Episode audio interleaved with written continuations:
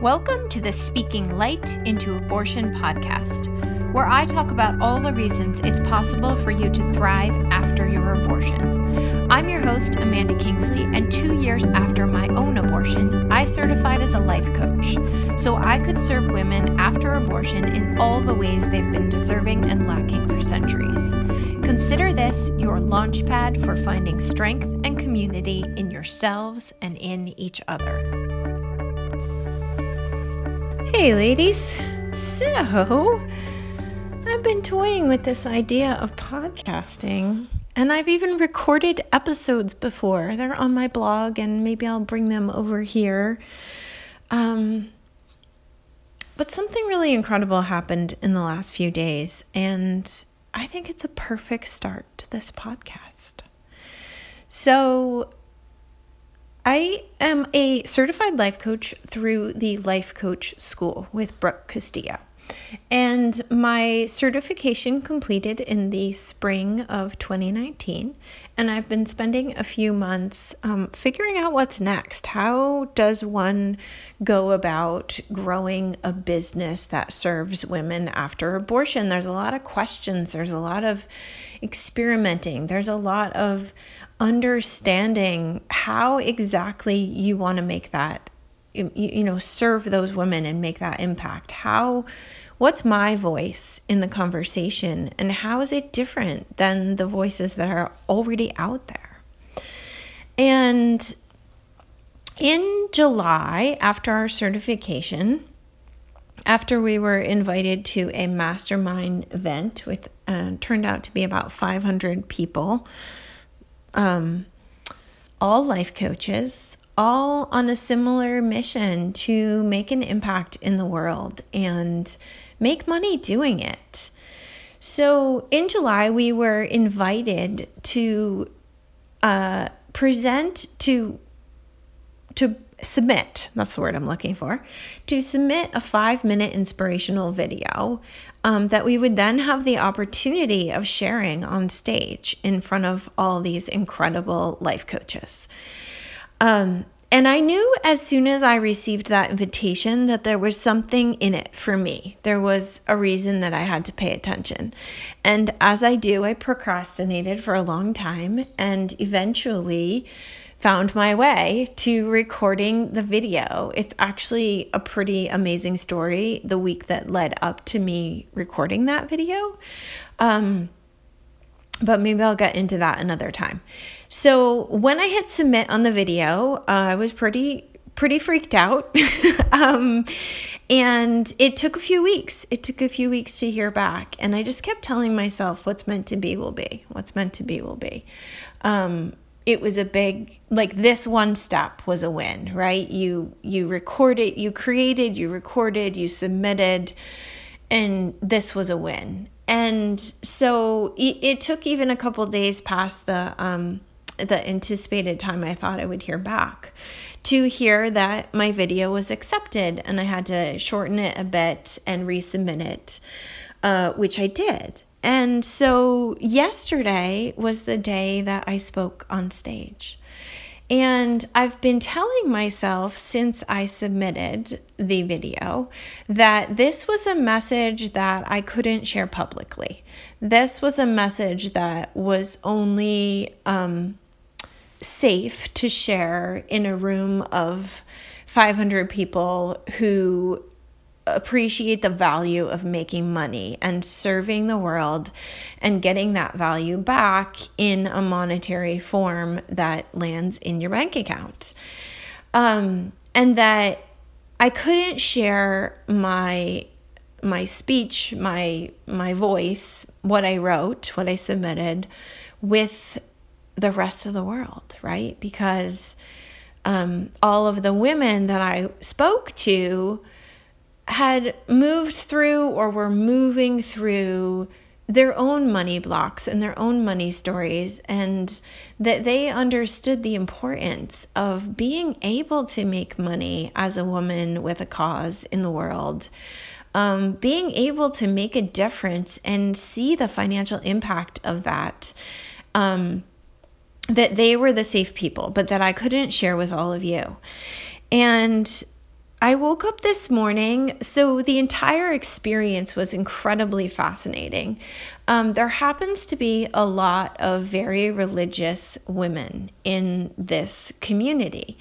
And I kept telling myself in preparation that the scariest part was speaking my message about abortion to a room in which I have no idea what the percentage was, but a room in which many of the women there were um, were very committed to their faith in the their Mormon faith.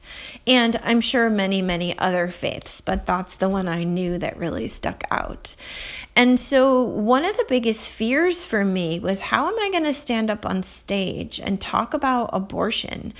In a room full of women, many of whom I know are Mormon, have very strong religious beliefs.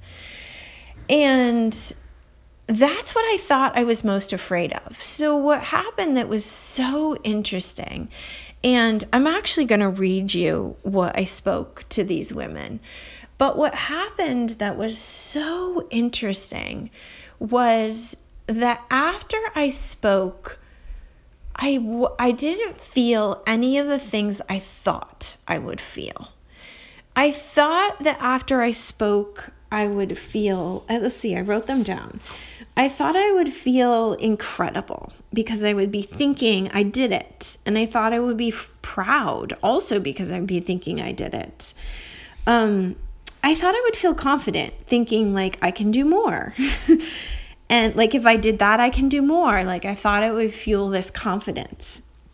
I thought I'd feel expansive, right? I thought I would feel like I thought I'd be thinking, um, I said what I needed to say and I was brave and it reached people and now I feel expansive.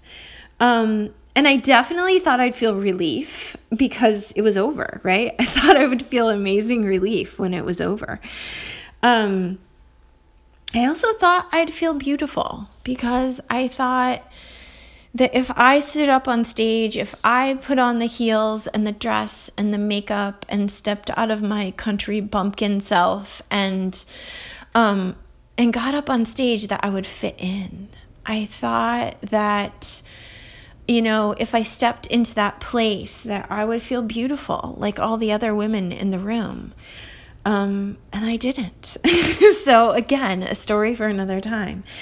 But the last thing I thought I would feel was energized. I thought I'd have all this increased energy because anytime I work on my business, I work on my website, I work on um, content for you all, I work on how am I going to help people when, especially when I have a coaching session, I feel so energized by the work. And so I thought after I speak, I will feel so energized. And I didn't. I thought I'd be thinking what's next, as in, what can I do next? How can I how can I up the game? And what I really was feeling was everything except, right? So I didn't feel incredible. I didn't feel proud or confident or expansive or relief or beautiful or energized. Um, I felt a whole lot of other things, and I'm going to tell you what those are.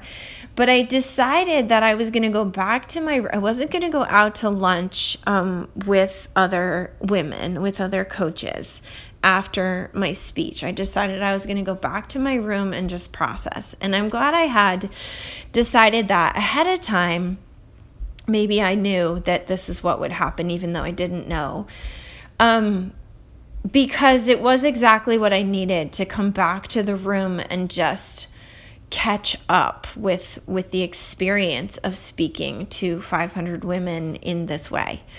And I bumped into a woman in the hall, um, or maybe in the elevator, I can't remember, on my way home or my way back to the room. And she reached out to me and she thanked me and she said that she was really moved by what I said. And I told her how much that meant to me because in that moment I was going back to my room and I didn't know if I was just going to cry or if I was going to write. Um, but I knew I had to be alone and I knew I had to process. And I told her, like, I'm not, I just feel so strange. and she said that's a vulnerability hangover. And I assume this is a Brene Brown term, or at least I did when she told me. Um, I since heard it from another friend. Oh, you had a vulnerability hangover. I was like, well, I guess I did. Um, so there was this so I bumped into this woman and she clarified sort of what I what I felt next, what I'm going to share with you next as a vulnerability hangover and I think she was right. Um, I'm going to do a little more research on that to see really what happened, but I feel good about the way that I processed it all. So what I actually felt was confused. I was so confused. And what I was thinking was, I don't know what just happened. Um, and I felt overwhelmed because I was thinking, this isn't what I expected. And I was so distracted. I like, I couldn't really focus. I was so distracted because I kept thinking, like, what's going on? Like, what's happening to me? Um, and I couldn't put a feeling to this, but but what the feeling was like now what? It was it wasn't like what's next. It was now what? And I don't still don't know what that feeling is. But it came from this like um all that for this. Like all that bravery, all that courage, all that preparation for this, for this terrible feeling I'm having. Like, what? um, so yeah, that I'm just gonna call that feeling now what. Um, and I felt really blah. I felt like that's it. Like again, like it was this sense of like, that's not what I expected. Why do I feel so blah after doing this really, what felt like this really brave, brave and courageous thing? Uh, I felt exhausted, so I was so tired. Um, and what I was telling myself was, I'm not meant for this. Like, you did the thing that you were scared to do. You thought it was going to make you feel the way you wanted to feel, and it didn't. So I must not be meant for this. Because if I was meant for this, I'd feel better right now. And I don't. so, and the last thing I felt was graspy. Like I felt um, hungry almost. I was just begging for people to validate me, for to tell me that what I did was right and that it made an impact and that um and that I mattered, right? And so I thought that I would feel like I mattered after I did this brave, courageous thing and spoke my words on stage.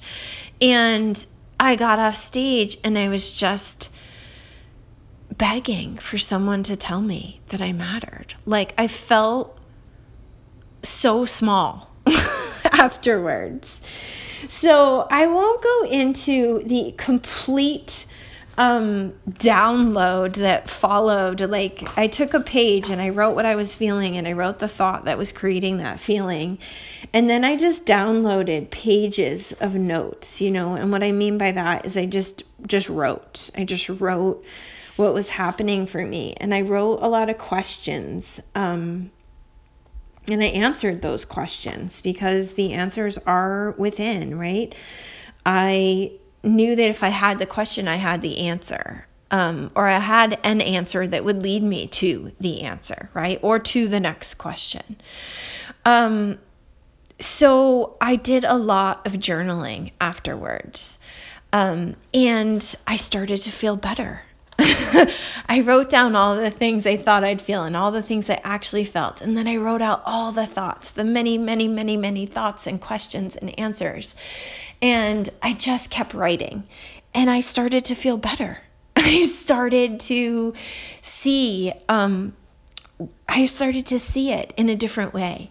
And so I took the last page of that journaling to um, to write what came at the end of all that writing and it was thoughts it was um, words like serving this niche which is women who've had abortions right serving this niche is worth the discomfort it was worth the discomfort of of submitting. It was worth the discomfort of writing the piece in the first place. It was worth the discomfort of feeling terrible afterwards.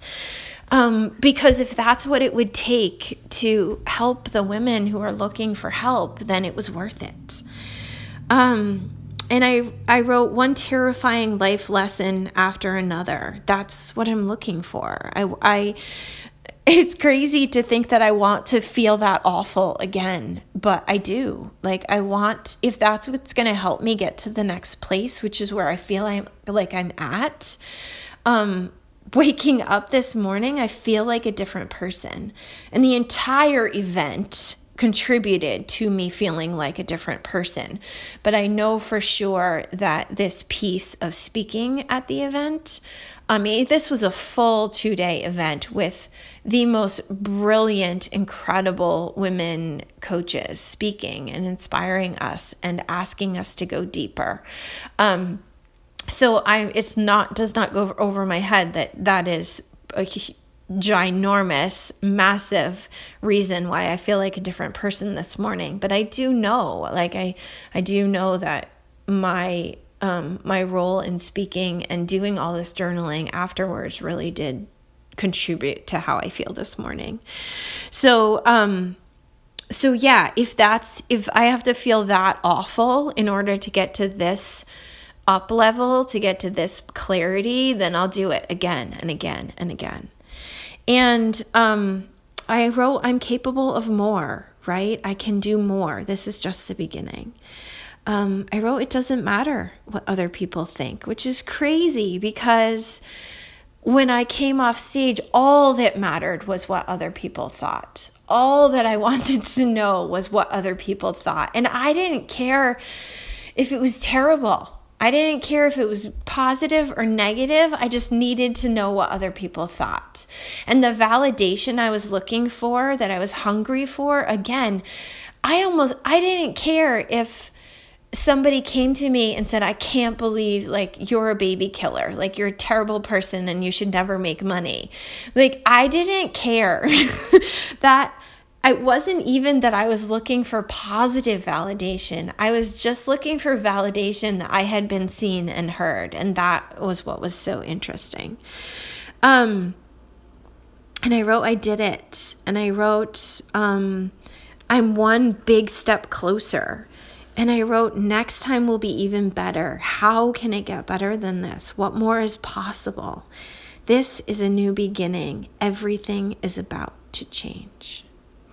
And when I kind of put all of that together, the final thoughts I had were getting on stage led me to the next layer I couldn't see, the next layer of growth I couldn't see before I spoke.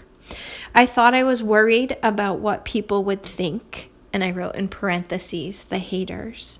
But I was really worried about whether or not I could serve the people I reached. My focus before was in the wrong place. And so, what I mean by that is when I came off stage, I had this realization that was I a fraud? Could I really help the people I reached? And that what that's what was causing this vulnerability hangover, this sort of discomfort. Um, and again, I'll have to Google. I'll have to look up more what the vulnerability hangover actually is because maybe I'm not defining that right. But what was really causing all the disconnect and the confusion in me was that I thought what mattered was what people would think. And I thought what mattered was how I could be strong enough to get past the people who didn't like me. But what really came about was this like feeling of you did something that reached people. Now are you ready to serve them? You stepped into this next level of the work that you're doing. Are you ready to actually help those people? And in that moment, I felt like a fraud. I felt like I did all these things and I showed that I can help. And I stepped into this next layer of who I'm going to be as a coach and a woman and a and a server. Um, but can I actually serve them? And so I wasn't thinking about that before, which sounds crazy because I kept telling myself if I can reach just one person, if I can help just one person, um, that's what matters. Um, but when I stepped off stage, what I was asking myself was, can I really help that one person? And I know that I can. but in that moment, the the bigness of what I had just stepped into really struck me. And so that's why I was feeling so confused and so overwhelmed was because I realized I had just stepped into that person who was ready to help. And that and the next layer of discomfort I was going to have to face was um be like identifying as the person who could help, not just saying I could help, but really identifying as her, embodying her, living, breathing her. Um, and so that's the work that I'm settling into. Um, so that's what I have to share on this first episode of the podcast.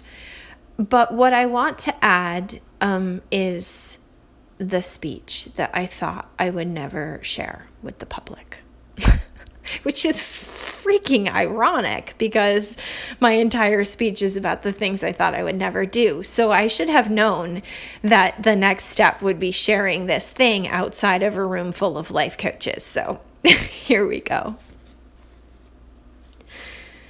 27 months ago, I did a thing I said I would never do, and then I named her. Eight days after it happened, I started reading Kate Northrup's Money, a Love Story, and I cracked open a new journal. The first page of that journal reads My Money Love Story. I had an abortion so I can become a multimillionaire and change our family money story. After the words landed on the paper, I felt exhilarated and awed. I don't know where it came from. Making money was definitely not one of the conscious factors in my decision making. But there it was, all laid out in black ink. Then came the shame and the doubt. I flooded my brain with reasons I was a terrible person who surely could not make that kind of money, especially after her abortion. But somehow, despite this madness in my head, I had faith. There was a belief in me that kept floating to the surface. This happened for a reason. She came here for a reason. That's when I named her G R A C E. Grace. A simple elegance, a divinely given blessing to honor and so it is. Her name is Grace, and she is the thing I thought I'd never do. She is simply elegant and a divinely given blessing. I honor her with this work. It wasn't until after certification that I realized I had an abortion so I can become a multimillionaire as a life coach. I will change our family money story Coaching is my tool, abortion was my calling. Baby Grace still whispers. She nudges me when I get off track. She wakes me up when I lose hope. She keeps whispering, and sometimes it feels scary, but I keep listening. I owe her that. I owe myself that. Today, she wants to know what's the thing you said you would never do? And what will you name her? So there it is, and it's yours now. And after I, um, we went to dinner last night, and a coach who I had never met, a beautiful woman who had never met, helped me identify what I actually do. Because what I was struggling with until last night until this morning, until after I spoke, until everything clicked a little bit more, is who do I want to help? One in four women have abortions. That's a lot of women. And so, who do I want to help? Who can I serve the most? And I played a lot around with helping f- women find inner peace, um, helping women find inner strength, helping women redefine their story. Um, I, I really questioned and wondered like what is what is it that I do that I can offer that I can give and what she helped me figure out was that I help women who've had abortions give birth to their lives. And when she helped me get to that place, um, I come from a pregnancy, birth, and postpartum background. Um, I, I did some midwifery school and I was a full time doula for many, many years. And giving birth is just something that resonates with me so deeply. There's such an amazing transformation that women go through when they give birth. And um, so when she helped me identify that um, I help women who've had abortions give birth to their lives, I thought that's exactly what I do. Um, I help women who made a courageous decision now live courageous lives.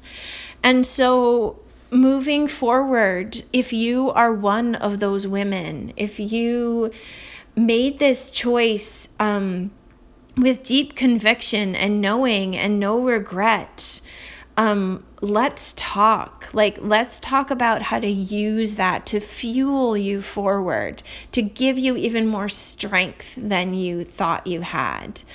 Um, if you made your decision because you knew it was what you had to do and you want to make it something meaningful, you want to make it mean something for you, um, let's talk because that's what I can help you do. I can help you create something from that experience that that is impactful that is meaningful that is purposeful and that feels amazing even when it feels terrible right because that's that's what i'm doing and um and your story won't look like mine but if you if you had your abortion no matter how you feel about it or multiple abortions um but if the way you know you want to feel is that it was meaningful and purposeful and that it was a piece of your growth story, that's why you belong in this community. That's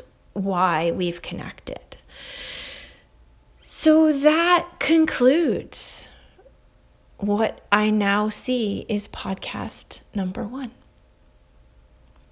And I want to thank you for listening and for stepping into this brave work with me because if you're listening, you're doing it in some way, and that's brave. And I want to hold space to acknowledge that for you and say, Thank you for being willing to look at your experience or the experience of women who've had abortions, um, and or I should say, to be here with me, recognizing that this is a hugely important conversation that we need to be having in the world. Um, one in four women in your life will have an abortion or multiple. And so, if you haven't talked about it, if you haven't heard about it, if you haven't seen the results of that, then there's people in your life in hiding.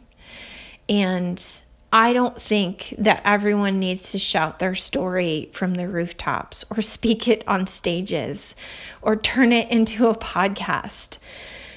But I don't want women to hide anymore unless they want to hide, right? If you want to hide, great. That's amazing. Make peace with that. Like like do what you need to do. But I want to speak to the women who don't want to hide anymore. They like, this is crazy. Like, we need to be able to tell our stories no matter what the reason was that we had our abortion, because it was our reason and our reason matters. Thanks for listening, and as always, please consider sharing, rating, and reviewing this podcast. It helps me reach a wider audience and invites more people to thrive after abortion. If you're someone who chose abortion and find yourself struggling, hiding, or wishing you could move beyond your experience, head over to my website and book a free call. We'll talk about how you can start living the life you made your choice.